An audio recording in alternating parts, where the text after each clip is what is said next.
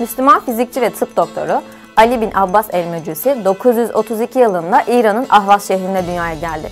El-Mecusi adı soyunun Mecusiliğe dayanmasından geliyordu. Döneminin en saygın doktorlarından kabul edildi. Batı onu Hali Abbas olarak tanıdı. Eski Galenik tıp prensiplerini reddeden, ayrıca gözleme dayanarak yeni ilaç türleri sunmaya çalışan ilk bilim insanı olarak kabul edildi.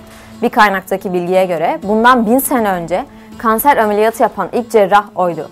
Dünya bilim tarihinde tıp üzerine yazdığı Kitap Kamilü Sina adlı eseriyle büyük bir üne kavuştu. Onun kitabını bilmeyeni cerrah olarak kabul etmiyorlardı. Batı'nın The Complete Art of Medicine olarak adlandırdığı kitabı Kitap El Maliki ismiyle de bilinir.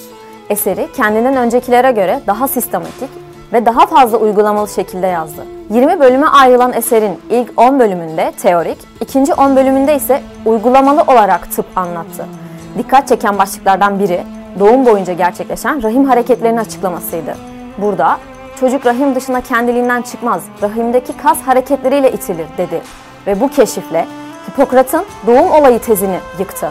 Hipokrat ve Galen gibi kendinden önce gelen doktorları eleştirmekle kalmadı, onların birçok yanlışını da buldu. Bunlar dışında kitapta tıbbi malzemeler, diyetisyenlik ve kılcal damarlar üzerine detaylı incelemeleri de vardı. Kitap El Maliki aynı zamanda nöroloji ve psikoloji bilimi çalışmalarını da içeriyordu. Beynin anatomisini, biyolojisini ayrıca nöropsikolojiyi tanımladı. Beynin kan dolaşımını ve motor fonksiyonlarını detaylıca anlattı. Uyku hastalıklarını, farklı akli bozuklukları, hafıza kaybını, koma halini, menenjiti ve kısmi felci de anlattı.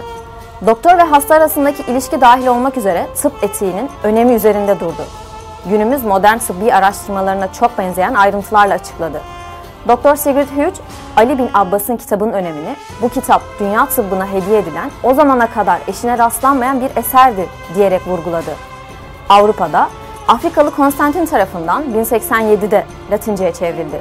Bu tercümenin daha iyisi ve tamamlanması için 1127'de Antakyalı Stephen tarafından tekrar çevrildi. 1492 ve 1523 yıllarında Venedik'te tekrar basıldı. Latince, Fransızca ve Almanca'ya da çevrilen eserin günümüzde tek nüshası Berlin Kütüphanesi'nde bulunuyor.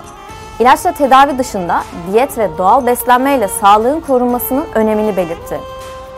Nöroloji biliminin önde gelen akademik dergisi Journal of Neurology dergisi 2013 yılına Müslüman bilim insanına geniş yer verdi. Bilime sağladığı katkılardan övgüyle bahsetti.